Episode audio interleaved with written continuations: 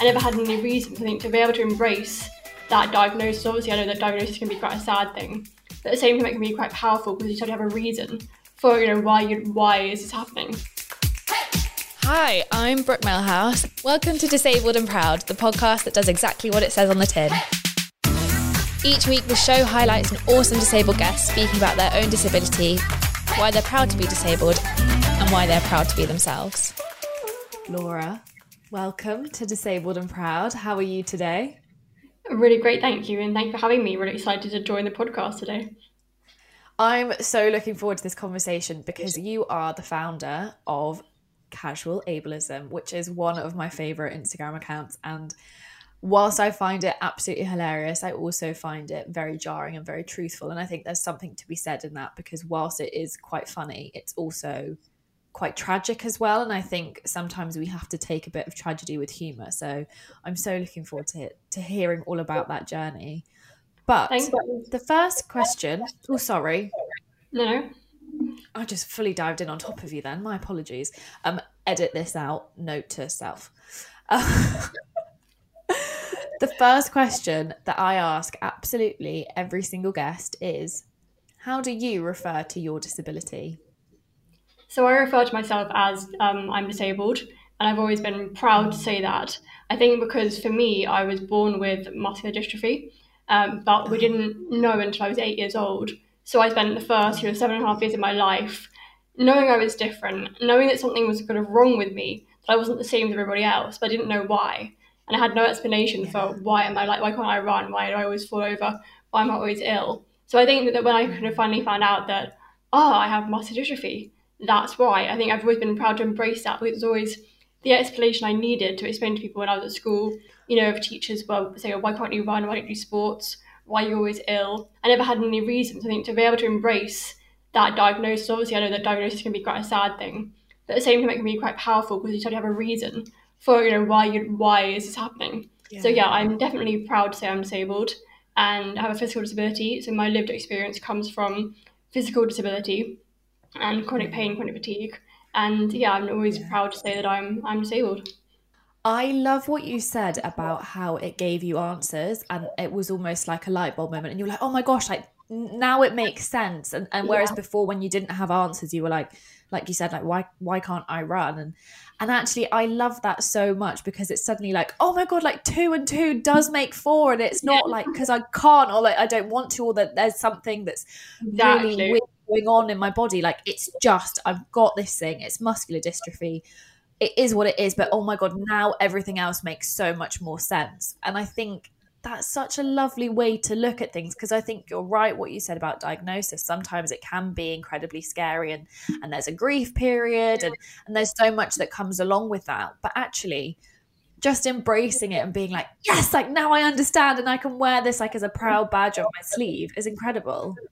Definitely, especially as a child, you know, you're taught not to answer back to teachers, and you kind of you're not meant to, you know, kind of stand there and not argue, but you're meant to kind of debate it or say, but actually, just let me explain. You can't do that as a child, and so I think that that was what was so empowering. It's funny able to say it actually, like this is a real thing. I'm not just being lazy. I'm not just like not trying. I'm not just trying to avoid sports. I'm genuinely this. This is what's what what is, and this is what I can do. I can still do these things. Take me longer or I just need a bit of um, adjustments in place to be able to do that. And I think that was what was so great. And obviously, there is a grief to it, and obviously, it wasn't wasn't easy. But I think because it mm. made sense of seven and a half years of kind of like, why is this happening? It was just this kind of like, okay, well, the future now looks different than we thought it was going to look. Now that we know this is this is happening, but yeah. at least we have an explanation. At least we can kind of do something with that.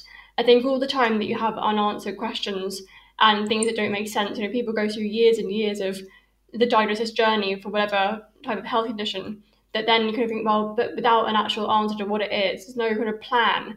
You can't plan ahead because you don't know what it is. So as soon as you yeah. have that answer, like, okay, this isn't great, you know, in the future is going to be different than what we imagined when I was born, but at least we now know this is the game plan, this is what can be done, and just embrace it and kind of use. I've always, as a family, I've always said that you use the the negative as a positive. So with advocacy yeah. and any way of doing that something, that's why, you know, casual ableism, I wanted to use my negative experiences to kind of help raise awareness of ableism.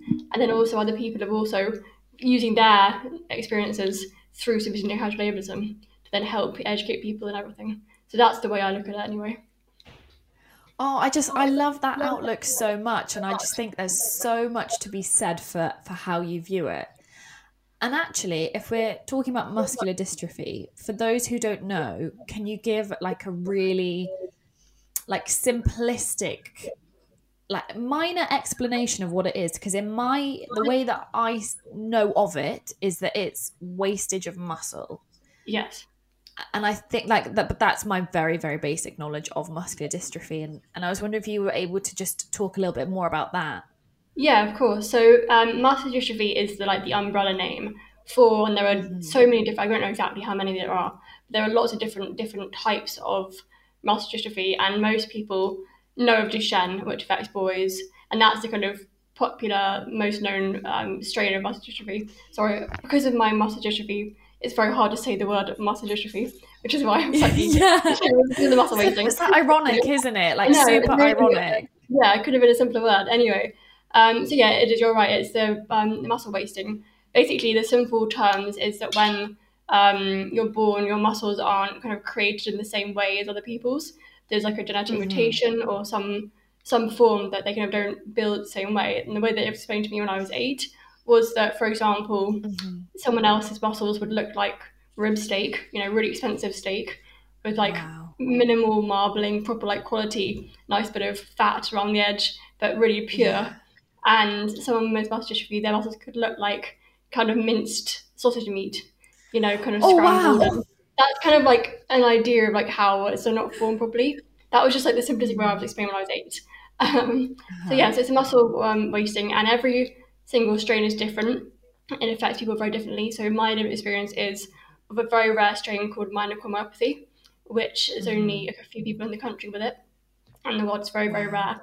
Uh, it was only discovered in 1970 something, so it's really really really really rare. Oh, and wow, there's no super rare information about it. So yeah, muscle wasting, and as I said, it affects everybody differently, whether it's with heart conditions or respiratory or scoliosis, but just the general muscle wasting. And mine affects my core and my lungs, and so yeah, so just the, the general term is it, it's a wasting of the muscles, and they never rebuild. You can do physio, you can do things, but it never gets back to what it was. Once you lose that, you can't rebuild it. Um, that's like a general general. I don't. I'm not an expert, so I don't know the exact technical things. That's just how it is for me. It's progressive, and for a lot of people, it can be stable for lots of years, and then it can progress or it can develop later on in life, depending on the strain. Um, and that's kind mm-hmm. of yeah. So it's different for everybody, and there's no one. Even someone with the same strain as me, I know of three other people, and none of them are the same as me, even though it's the same strain. So that's kind of how you know. It's like sort of people say, "Oh, well, you have that disease, so you're the same as my friend or you know you should be able to do that because someone else has the same as you. That's the whole thing is that it's so different for everybody else and everyone's lived experience is different and it's going to be different of the way it progresses or manifests or how it affects them and even how they choose to talk about it or choose to to identify as well. Yeah and i think what like isn't it isn't it insane when we think about disability? Because we all kind of you know if you're not in the disabled community or if you're you know you're just learning or you're just on your journey is that we very much believe that it's you know disability is one thing and then you kind of get under the hood of disability and it's definitely not one size fit all. And then all of a sudden like you go into loads of different disabilities and in equally with that it's never just one size fits all either. And i think that's absolutely fascinating. Like you're someone that has a genetic mutation and it was only discovered in what 1970 something? Something i think i don't quote me on that but it was kind of not that long ago. Yeah. Yeah which is just absolutely bananas when you think about it. Like we're still learning so much about disability and and actually like i just love your outlook on it because you're like yeah like it makes so much sense for my life and and actually i'm going to wear that on my sleeve and i think that's a really beautiful beautiful way to live, um, which is like it is. It's amazing. But I was wondering when it came to you, as you were saying, so you got diagnosed when you were around eight. And, yes. and what was it that prompted you and your family to like investigate further? Um, ballet. um, oh wow! Was, no, I think because I grew up without any other siblings, so my mum never had anything to mm-hmm. compare mm-hmm. me to. I think if someone grows up with siblings of different ages, then you kind of have a comparison of, hang on a minute, that child isn't doing what that child did at that stage, or that child, hang on a minute, yeah. is behind that child who's younger, for example. So I never had that comparison, and obviously we just have thought, well, I'm just I'm just a bit weaker, I'm just a bit slower at um, at kind of like being my strength isn't, isn't very good, or I'm just it's just how I am. That was it. It was just like it's just how mm. she is, and that's fine. We'll adapt towards it. And no one ever. I think it was also because it's progressive. It wasn't that obvious, and so it wasn't until I was in year three, and we are doing like ballet exams and jumping. I couldn't jump. I can't. I can never be able to jump. So we had to do part of our ballet ballet exam was having to jump off the off the ground, like a little ballet move. And yeah, suddenly yeah. it was like this child can't jump. And it was a ballet mm. teacher who then talked to my my like form teacher and said something not quite right here. And then they spoke to my mum about it, and then hospital um, kind of tests and everything. I'm not sure how long it took. That it kind of goes black after a while. Um, I remember being in ballet class, and then I remember being in hospital, and it's kind of the rest of it's kind of black of the like time scale. So yeah, it was ballet class, and suddenly that was the reason they kind of. So I think finally someone took the time to think, hang on a minute, that's not right. Because for so many years it had been, come and hurry up. Why, got, why, why are you being slow? Why are you doing this? Why are you doing that? And finally someone thought, actually, there is something wrong here. and We maybe we need to kind of help her by by finding out what's wrong, not just ugh, she's so annoying she can't run. You know, it took it always takes one person to actually kind of think outside the box and to actually want to kind of I guess help. And obviously that was probably quite a big thing for them to have to say, you know, have to point that out to, to my mom. But yeah, so that was ballet class. It was where it all it all started and in the process of finding out what was what was wrong. Yeah. Yeah. It is a, you're so right. It is amazing. It only takes one person to to actually flag something up and be like, "Hey, I think maybe something isn't like as it should be here or something different is going on." And and actually like I love the fact that you kind of this all came about because of ballet. Because like what what a like beautiful story love that that you were you know you were being active and, and you know sometimes it just wasn't working for you. Like you said you couldn't jump and and it wasn't because you were being lazy. It was because no. you just couldn't jump. But also because there were people who are involved in that story who aren't direct relations to you. You know there are people yeah. who actually were like maybe something different is going on and actually if we can help out we can which just goes to show that actually good people are out there because there's a lot of you know people are horrible to disabled people and whatever but actually people do want to help and it's it's about finding the people that do yeah and i think that also it's interesting when you think about you know education and how you can be very overlooked in education you know yeah. kind of half of me questions why previous teachers didn't stop to think rather than just kind of like mm. telling me i was a nuisance or or kind of like getting annoyed why they didn't stop to think how many i mean they, they receive hundreds of children why did they not think, hey, minute, this one is not kind of the same and there must be a reason behind it. Let's try and work with her and the family to find out why. So in, in that respect, a bit of bit of frustration, I guess, of that why mm-hmm. that was never discussed sooner. You know, it took kind of seven years. It took, you know, from nursery into, you know, primary school. And then finally it was in a ballet class that someone actually thought, hang on a minute, you know, it wasn't it wasn't a PE teacher. Yeah. It was, you know, and I think that's also what you were saying about how I was being active, and that was the whole thing that I was always gave 110% in everything, and I still do. So even though I couldn't mm. run, even though I wasn't like the most athletically competent person, I was quite sporty. I wanted to participate, and I never wanted to mm. get out of it. So it was always hurtful to me as a as a child to be told that I was, was being lazy or was being a nuisance because I so badly wanted to participate. Like in sports day, I really wanted yeah. to do the races and kind of the embarrassment of not being able to with everybody watching. I was just a bit like, okay, this is like not fair because I'm not one of the lazy children. I actually want I want to be able to run and to win races. I want yeah. to be able to to be that. So of course, you know, when it was ballet class, I wanted to do ballet. And that's actually what's quite mm. funny was that despite the clear kind of restrictions I had, the, the clear inability to kind of jump, for example, or run. Yeah. I was still there doing it. I was still giving it 110%, even though clearly it wasn't that easy for me. Which I think is quite funny yeah. when you think about it. I just, I, I, part of my heart breaks when you're like, I wanted to be that kid that was running and like, you know, for my own embarrassment. But then equally, I'm like, but you, like, you're, you're someone who really embraces your disability and, and like, would you, would that part of you exist if you hadn't felt that like oh i really want to do this but actually like it doesn't really work out for me that well? And and i was wondering after diagnosis for you what was the rest of your schooling career like? Like was your school super adaptive and accommodating or, or were there struggles there? Um i think you had a an episode a while ago with um kieran and he said that there could be a whole episode on educational system for disabled children and i completely oh, I know. completely gonna say that again. I completely agree with that, and we could go on about this forever. Um, I mean, I think they adjusted up to a point, but mm. it wasn't great. And the school I was at was on a hill, so there were things that they couldn't actually they couldn't avoid. They couldn't take away the hill for me, and they couldn't take away the huge yeah. steps. You had, to, you had to go down to lunch and that sort of thing. And I think that up to that point, they did do what they could, and there were teachers who were more flexible than others in adapting. And I think the problem I would say was, of course, I was there for a year and a bit before I was diagnosed. Um, so I was kind of, I was just a normal child in the class. And then suddenly I go to hospital, I come back, and suddenly they're like, oh, we have a disabled child in our class.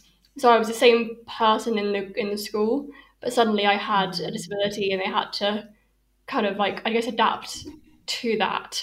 And then maybe if it had been a different, like starting a new school and going, this child disabled, here she is, she's new here, then it might have been easier, if that makes sense, mm. because they would have kind of yeah. known that going into it.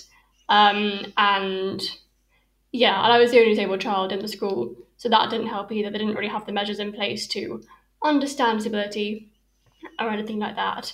So no, it wasn't. It wasn't great. Um, mm. and yeah, not not great. And there's always a you know even if the school's very understanding and helpful, there's always things that you're going to face as a disabled child and keeping up with your peers, yeah. um, missing school due to ill health. And there's always those things, no matter what. There's always going to be those things that you can't really do anything about because there's sort of things that happen and things that you experience as a disabled child, regardless of what type of health condition, what type of disability, um, what sort of disability you have. It's all, it's all kind of like you just, it's just part of it. Um, yeah. Yeah. I honestly think that all schools, regardless of, of where they are and if they're, you know, if they're um, funded or not, do not categorically know how to handle disabled children, regardless of what the disability is. Like, it genuinely does not matter what the disability is. Quite often, schools are completely clueless.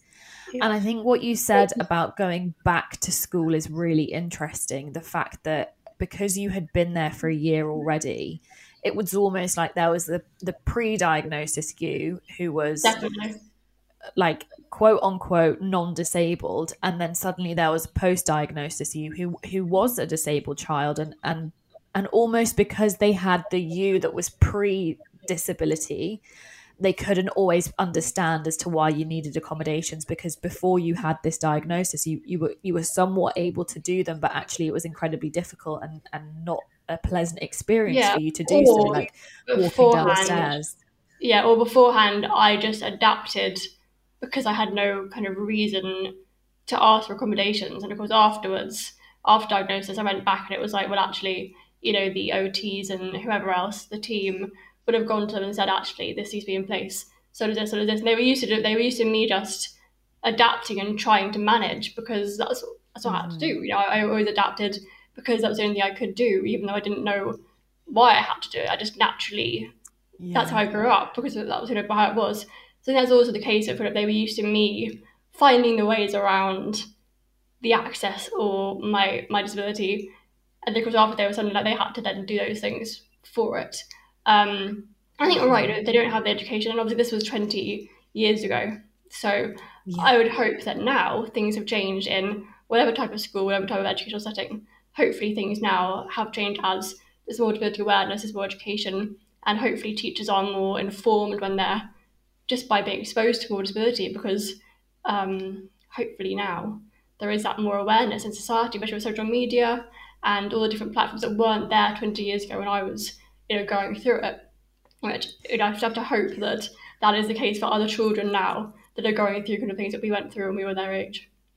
Yeah, for, for sure, for sure. And I think you know the scholastic system in and of itself can just just do with like a whole facelift really but here yeah. we are interestingly though i want to talk all about casual ableism and like your ideas behind it how did it get started what was your what was your driving force behind starting casual ableism so my driving force behind starting casual ableism was ableism um, yeah. funnily enough. and so I, it's kind of a long story, but I had recently, I've been advocating for disability since I was diagnosed at eight, all for so many years.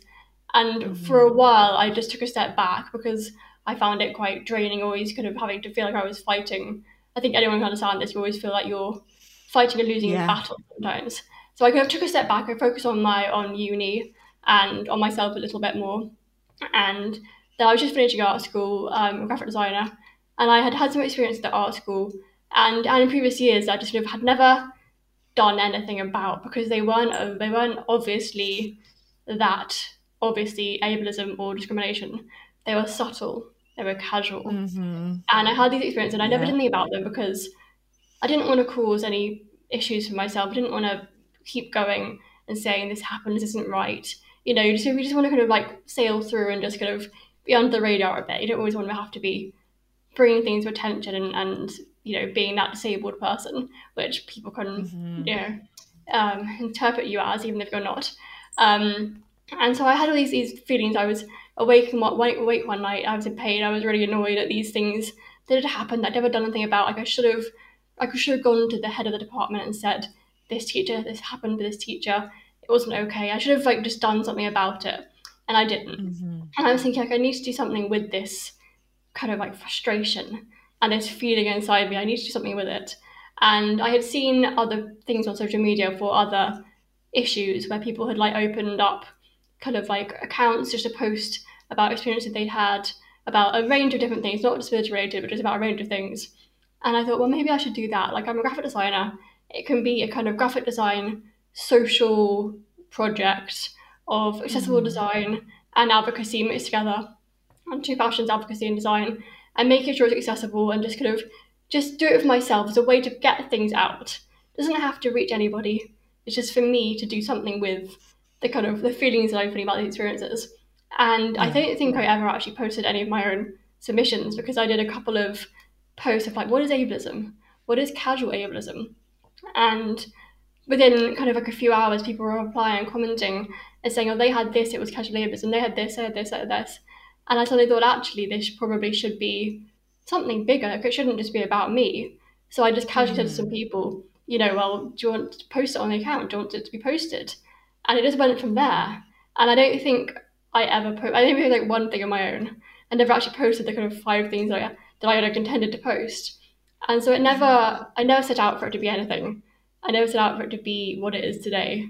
And, you know, it started from this one experience at art school that had just got me so frustrated and so kind of hurt. And I think the kind of the concept of casual ableism, obviously a lot of things that are posted aren't that casual, it's very obvious. But it was just that kind of the concept of let's raise awareness of things that people don't think or know are ableist or discriminatory. They think it's fine. But because we don't say anything or because they're so subtle or casual, they don't like know, so they don't know that they're doing is wrong.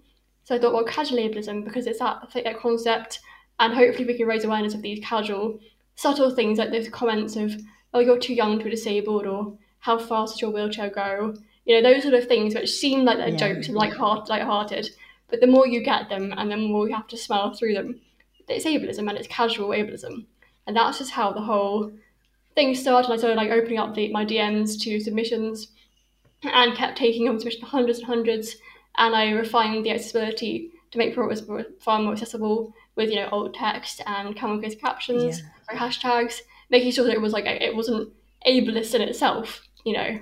And it just went from there. I never imagined that we'd be here now, nearly kind of over three years later, with ten thousand followers, and and I'm just so grateful to everybody who's ever submitted and followed and liked and commented because it wouldn't be what it is without everyone who's put their faith in me as sort of anonymous person online wanting to like use experiences to to raise awareness and also to show people that they're not alone in what they're experiencing because that's also really important as you kind of you can get so you think it's just you or you think that you're no one else is going through this, but actually when you look down the account and you see the different range of disabilities and a range of health conditions, and then you think actually wait, it isn't just me and I'm not alone. This even if you haven't experienced that one that one comment, it's still kind of like wow, other people are going through this as well. It's not just me, which is really important, yeah. I think.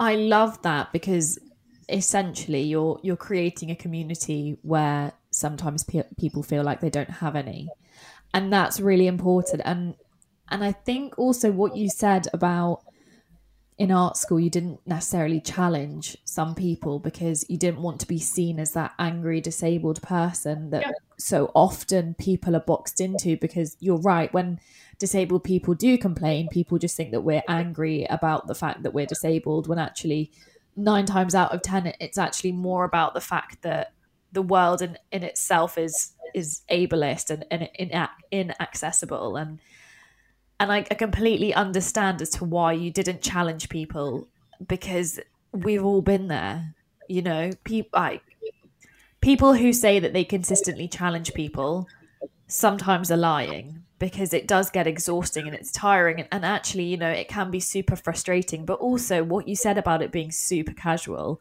sometimes it's not until after something's been said you then realize really? what someone has said was actually incredibly yeah. ableist. I had that experience earlier this year that, that actually really knocked me for six because, like you said, it was so, so casual and it, it was almost like such a flippant comment. But actually, I couldn't I couldn't understand why it had made me so upset and so angry. And then I had to have a sit down with myself and be like, that's because it was so casual. It was so yeah. open out in the air. But it's ableism and and that experience really jarred me for quite a while because it, it like you said like it was just so so casual and there was nothing that was like if someone had heard the conversation and didn't really understand disability they would have just thought that it was just like something that you just say like mm. but actually upon reflection it was actually really quite demeaning and demoralizing. And and that like that hitting the nail on the head that you're giving this space to people who have these interactions and you're giving community because it's not always there. And like no. isn't that amazing that you're able to be like do you know what? I've created this space.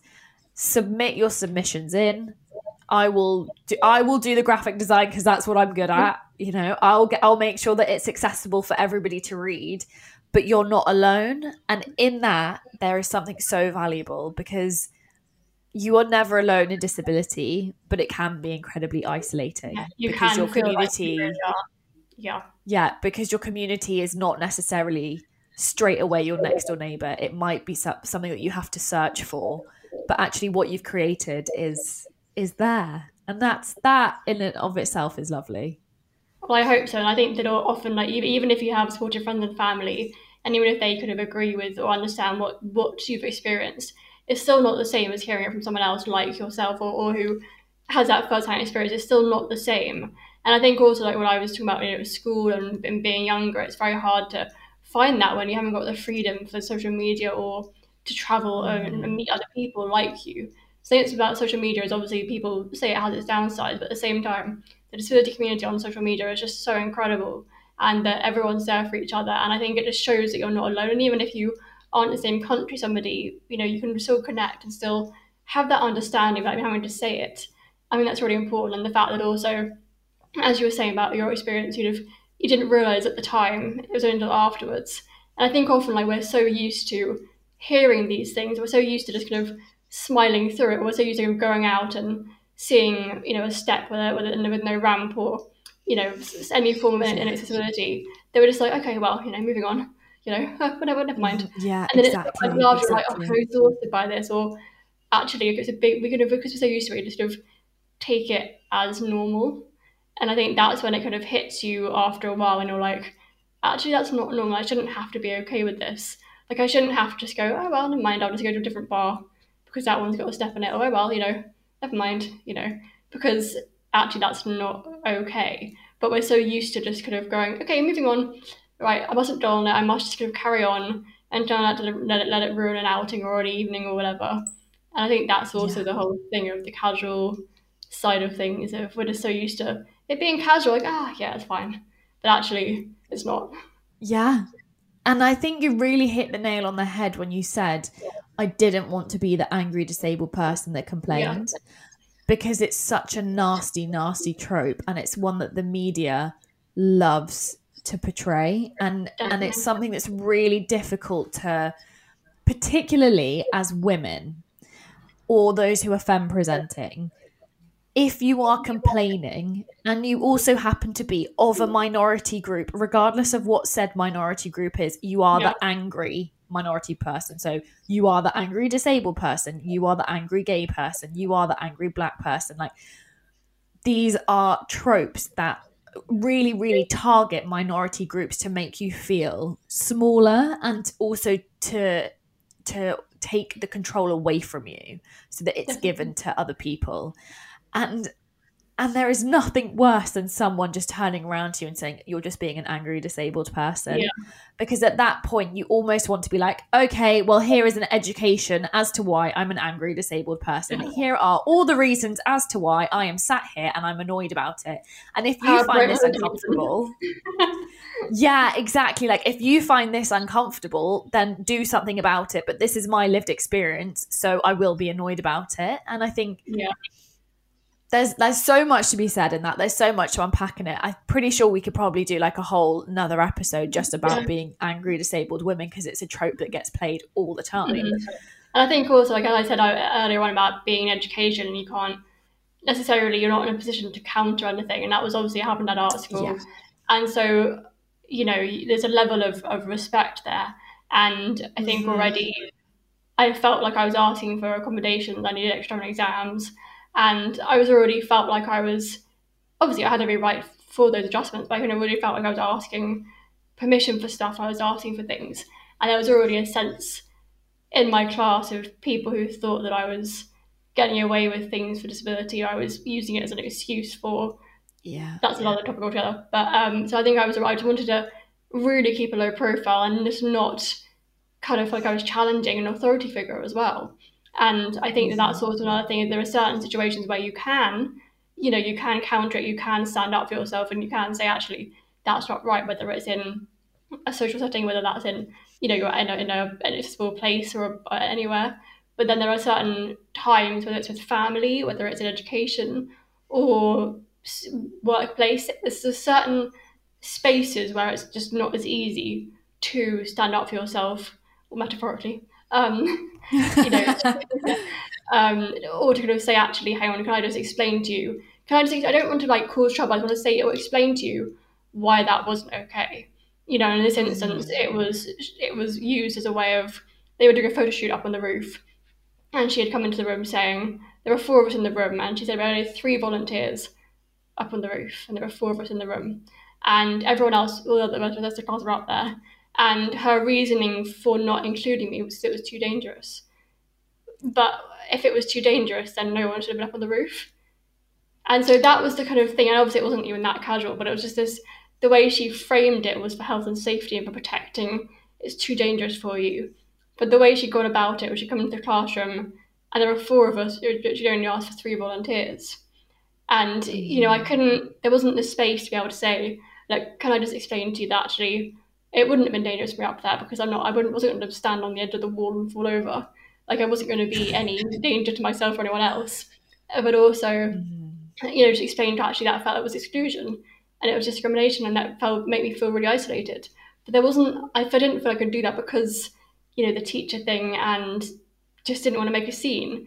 And that's the whole thing of, mm-hmm. of these spaces where sometimes you can say these things, sometimes you can't. I think that's sort of you just get to know I think you also you learn over the years of when to pick your battles and when not to, and you shouldn't kind of have to. But at the same time, I could have sensed that this was one that I needed to let go, and then later on start Casual Ableism and start this whole thing, which actually, thank you to that to that teacher because this has been great. You know what's come of it, and the, the positive that's come from that negative situation has actually been really amazing. So in a way, thank you for that experience. because, you know, um, look where we are now.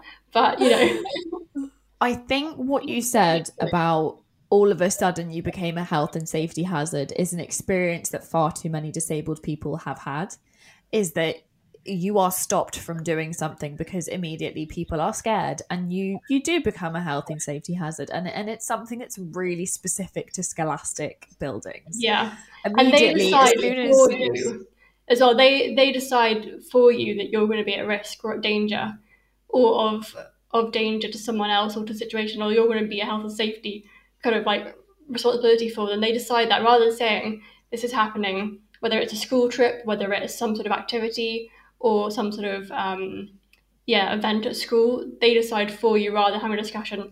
This is going to happen. This is what's involved. You know, we'd love you to be involved. You know, what can we do to make you be able to be involved, or what can we do to make it low risk? Because obviously there might be a risk to it. I think that's the another key thing is how how you approach these situations, and that's not just in education; it's anywhere with disabled people when you want to have them in have, have disabled people involved and represented. It's all about how do you approach it rather than deciding on our behalf. You need to actually have us with the mm. conversation in the first place. Right, how can we make this work? Because it should be accessible for every single person, every student, every person who's here. And that's a thing that is done more, but it's still not done always. Enough. Enough. I think I think that is very true. You're, you're taking away any power from the disabled person as soon as you decide for them. R- regardless of what you're deciding, you if you don't include that disabled person, then it, it's pointless and it's futile because you're not actually understanding what part and parcel of the problem is. But moving away from school affairs, yes, I wondered if you had a piece of advice for a younger version of you. Oh, that's that's tricky. Um, I think I think my main thing would be to do with I think with being identity of being disabled and and feeling very different from everyone around me. I think that would be my biggest advice would be around that around that sort of like topic. I'm not sure what it would be exactly. I think it would probably be just I think kind of like just hang in there because you will meet people who accept you for who you are or and don't mm. care that you're disabled. That you will find those people that really do not care at all and it's completely relevant to them that you you know using mobility aid and or you you're just different i think that would be the biggest thing because it does feel i think when you're lacking that sort of support you're lacking you're lacking even seeing representation on tv and in the media you can feel very you can feel like it's never going to happen and that you are so different and there's only one of you everyone else is normal but you but, but except you and that's really really hard when you're younger especially when you know, growing up is difficult anyway, especially being, you know, a, a female teenager or a teenager in general. It can be really difficult with identity and body image. And I think so that would be my biggest thing, which is of hang in there. You know, just it will get better. Just hang in there, and you know there will be, you know, developments in, you know, representation in the media. There will be people on TV who look like you or who you know have the same sort of experiences as you, and and accessibility will get mm-hmm. better. And you will find people that are going to not care if you have to throw the restaurant first to check if it's got a ramp or not. People like aren't going to mind. They're not going to be an inconvenience to people. And the people that don't accept you for who you are, they're not worth it. And it's better to have a few people who accept you for who you are and who don't care than try and be part of a bigger kind of group of people who don't accept you. You know, to have a small circle of friends who really embrace it and they just don't care. I think that's sort of like a really important message. And that even if, you know, you don't have any people who understand or lived experience literally physically physically with you, um, mm-hmm. you will mm-hmm. find through social media, you will find people who are disabled, who have different lived experiences, who can who you can relate to and who are kind of also kind of alongside you and advocating for for change and for better access. I love that. I think that hang in there is actually such a good piece of advice for like anybody going through any form of hardship because we could all do with that advice every now and then just you know just hang in there because things will get better and and I love what you said about you will find friends who accept you for who you are and who won't worry about whether or not you've got to ring a restaurant or if you have to change the day that you're hanging out yeah. or they might not even you know have the same lived experience as you but they're going to understand you in a different way and, and that might not come from school because your people might not be there. And equally that is absolutely fine. Like your people might not be at school. They might be friends that you make through social media or through work or through activism. And and actually like amazing. I couldn't i couldn't love that more. Like hang in there. You're gonna be fine. It just yeah. doesn't feel like it right now. Yeah. And, and also i think the other, the other bit of advice would probably be that like it's okay to feel like it's a lot. Like it's okay to, to feel mm-hmm. like wow this is actually quite a lot to do. With like it's okay to have those moments where you don't feel proud to be disabled or you don't feel like it's kind of oh it's fine you know i'll just get on with it. It's okay to have those moments. I think that it's that you know we're kind of sometimes expected to always be fine so we're not inconveniencing anybody else. Yeah. but i think it is really important also just to let yourself feel. If you need to have you know a day or two where you just feel like actually this is this is kind of sucks that's okay too because there's nothing worse than bottling it up and then not like accepting it because disability is hard. That's all you know obviously we can be proud and we can say that you know it's fine but actually it's okay to say it's hard. And it's okay to say that we face these things on a day-to-day basis of ableism discrimination or bad health. And that's completely fine as well. I think there's another thing would just be to kind of let yourself feel what you feel because it's okay and it's okay to not always say that yeah i'm proud or, or to say that yes i'm okay with it because you're only human and it's okay yeah. to have those feelings as well. It's like nothing worse than feeling like you're expected to always be okay with it. It's okay to grieve for the life you thought you had or the ability you're losing or the fact you can't do what your peers are doing or just yeah it's just it's okay to, to to feel those things and to feel those emotions and have and have those feelings about disability it's okay to to feel that way and we don't always have to to be as strong as we maybe portray to the outside world. For sure. I like to think that during hardship, regardless of what it may be, if we can look back and notice a positive trait about ourselves, then ultimately we've learned something. And I was wondering for you, is there any time that you look back on that's been maybe hard for whatever reason, and you look back on that time and there's a particular trait that you're really proud of? What would it be for yeah. you? I think probably like perseverance and mm-hmm. just I think another thing like at the beginning when we were started talking about how you know when I before I was diagnosed I would just give 110 percent regardless of the fact that I mm. couldn't really physically you know, do what I did. I think that's always been how I am. I've always given that 110 percent regardless, and I think that probably would be my best kind of trait for the, for the past and the future. That I do just kind of push through and keep going and and I guess kind of maybe like feel what I'm feeling in the moment and then move on. So kind of let myself take a minute, kind of accept that you know whatever it is is happening is is not great or it's happening and I'm allowed to feel that mm. way. But then pick myself up again and carry on. And I think also that using the my kind of subconscious way of using the bad things for good, like the whole art school thing, then studying casual ableism, like without even realizing I was yeah. doing it, I did it and I think without sounding arrogant or anything like that, I think that's sort of another thing that I think is kind of like a trait that I look back, or or kind of finding a solution to a problem without even thinking about it. Sort of think, okay, well, this is happening. This, you know, isn't going to work, or this is happening, and there's no kind of cure for it. There's no way around it. So what can we do instead? Mm-hmm. You know, how can we move forward or move around it? So yeah, a mixture, a mixture of things. I love what you said about if we you know, if we can't move it, how do we move around it? How do we move forward if there isn't going to be a change? Because, uh, like, the vast majority of disabled people and, you know, anybody who experiences any disability in their life really will understand that adaptation is your best friend. Like, regardless, adaptation will become your best friend. It doesn't matter who you are. Like, and that's exactly what you've, what you exude is that, you know, okay, so there isn't a cure, but how do we move forward from this? Because there are still things that have to be done. Let's let's carry on. Let, let's move forward. And perseverance, I think, is a really brilliant trait to have, regardless of who you are and what and what you do and, and what your disability is, or if you're even disabled or not. I think there's a lot of merit to be had in perseverance. So I love that.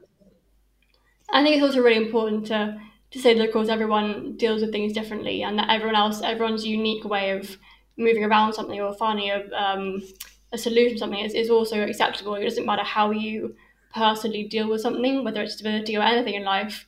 I think there is no one way to deal with anything. There's no one way of disability, and therefore there's no one, you know, going to find your own way around things. You know, if you feel like you cope with something better a certain way, or you feel like, you know, in, in education, if there's a better way for you, if school isn't working for you, then homeschooling or distance learning. There's no correct. Like I did that for a couple of years in my GCSEs because it wasn't working at school, or wasn't in the support I needed, so I so I left and distance learned my GCSEs from home myself.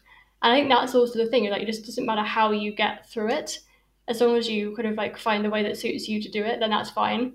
And that you mustn't mm-hmm. compare yourself to anybody else. I think it's always like very hard sometimes. Like I admit that there are people, social media influencers who are disabled, and sometimes I think, you know, I can't do that, or how do they have the energy to do that? And that's okay also to kind of to feel that, but it's also good to know that like not everyone who's disabled can, and there are different levels, and everyone's got a different way of a portraying disability, but also portraying kind of like how they cope with certain things, or yeah, or just kind of how you deal with life. Like, and that's fine as long as you do what works for you and don't try and do something because someone else does it. I think if that makes sense. Yeah, it completely. It completely does, and and it, it goes back to that original thing: is that disability is not one size fits all it's so individual for every single person, regardless of whether or not you have the same diagnosis on a piece of paper, how you relate to your disability, how you adapt to the, the world around you, how you move, how you walk, how you talk. Everything is just so individual. And that's actually the beauty of disability is that it's never the same thing. And yeah. aren't we so lucky that we get to experience that? Definitely. I think also meeting, you know, coming across other people with disabilities or health conditions, you could have you could get to experience how they deal with things as well, and you get to experience their mm-hmm. who they are because of their disability or who they are because of or despite of it. I think that's really it is beautiful that you kind of yeah you get to experience that not just from your own experience but someone else's as well, which is really really special.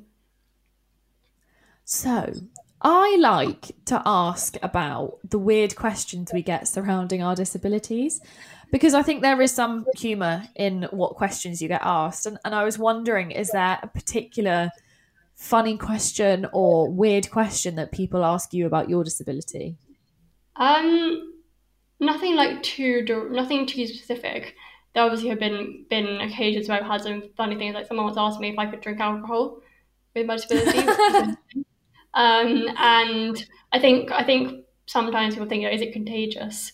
Or especially mm. like when were children, like when I was younger with children, of you know kind of kind of thinking that they could kind of get contaminated by it, even though it's completely not how it works at all. Um, you know, lack of lack of information and education. Um, I think there's nothing like that specific. It's more just I think assumptions people make. Like for example, I use a mobility scooter, so I'm like partially ambulant. Um, mm-hmm. around, I can't walk very far or stand up very long, but I can, you know, get up and move. And actually yeah. happened the other day. I was I went in on my bed scooter and I stood up to just move to a shopping rail, and I'm like, oh, she can walk.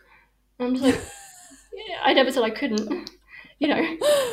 it's like, yeah. oh, you know. Um, and I think finding questions, I think it's kind of just people's assumptions about, you know, they, they see one thing and they think that that's it, you know. And I think often, not so questions, but just people's they, they see you and they observe and then they kind of decide that that's how it is and then you kind of do something that surprises them like get up and walk and they're like oh my gosh it's mm-hmm. incredible or like at concerts or music festivals and you're sitting down and maybe you stand up and, and have a little dance and they're just like shocked because that surprised their perception of you and they kind of think that you shouldn't because you're disabled or that you know you shouldn't if you're disabled there's only one way of being disabled so therefore mm-hmm. you know you, you could have nobody who's disabled could walk at all. With that kind of mentality and lack of awareness.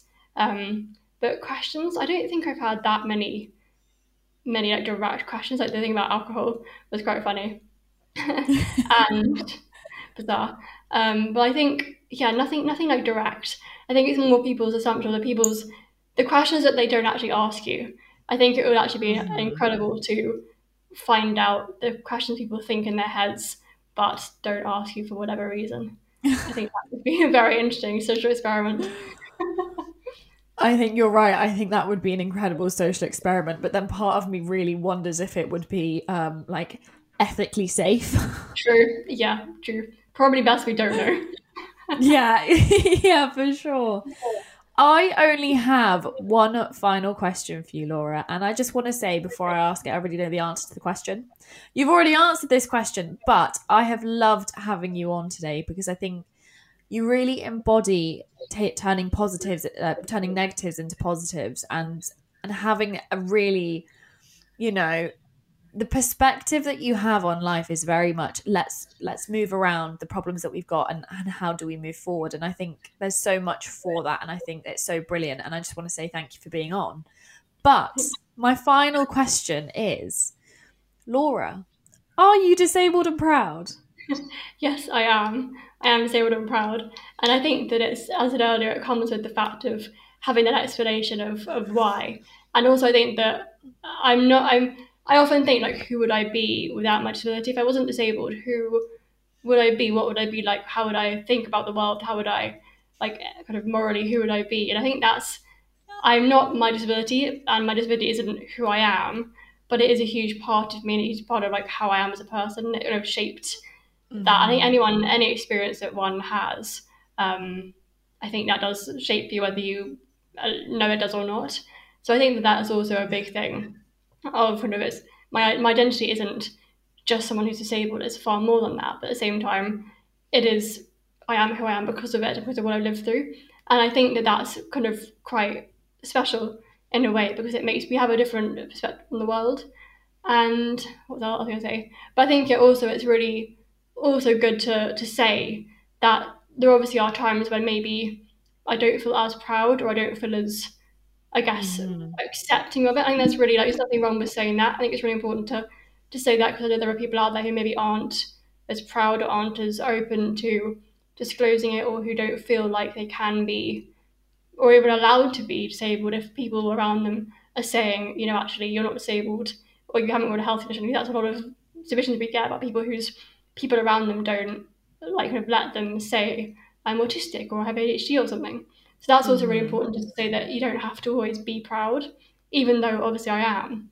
And obviously, we're different, always going to be, in the future, there's always going to be situations that make me feel a certain way or make me feel maybe less ready to disclose it. There are certain areas of life where, you know, I think probably you can understand as well. There are times when you could have, if you're aware of how someone's going to react, whether that's with dating or with work or any sort of aspect of, of life, especially growing up and, and in the adult world, there are those times you're kind of thinking you have to kind of take a step back and think, do I disclose this immediately? Do I say I'm disabled or do I just like wait a bit? If that makes sense mm-hmm. as well. Mm-hmm. So I think yes, I am yeah. proud, but there are also more and more there are moments where I think kind of I think also because now I'm older, I know how the world works more. And so I'm very aware of how people perceive disability and how people people react to disability and how they misconceptions that they have. So maybe that makes me more wary of of disclosing it, but it's more, I guess, for their sake or for how they're, I think also like to protect myself from their reaction, if that makes sense. So kind of preempting that maybe in that situation there could be some resistance or there could be some judgment without knowing who I am underneath the disability, that I'm kind of maybe more reticent, I guess, to protect myself and to protect myself from those comments or situations that I know probably will happen. I think everything that you said makes so much sense, and Good. and you're right. You don't you don't always have to be proud. Some days it's the one of the worst things in the world, but then on other days it's the best, and and it's very much you know swings and roundabouts. But thank you so much for being a guest today. I have loved this conversation. And I just can't wait to see what you do this year. I think it's going to be an amazing year for all of us. Like like, aren't we so lucky that we get to do this? Like, I love these conversations. So, thank you so much for coming on. Thank you for having me, and I love the podcast, so I'm a big fan. So it's a real, real honour to be to be a guest and to, to be on. Thanks for listening to this episode of Disabled and Proud. If you've enjoyed the show, then please give it some love by leaving us a five star review wherever you download your podcasts. It really helps us to reach more and more people each week. Plus, if you've got a particular highlight, then I'd absolutely love to hear it. Tag me on your Insta stories at Disabled and Proud Podcast.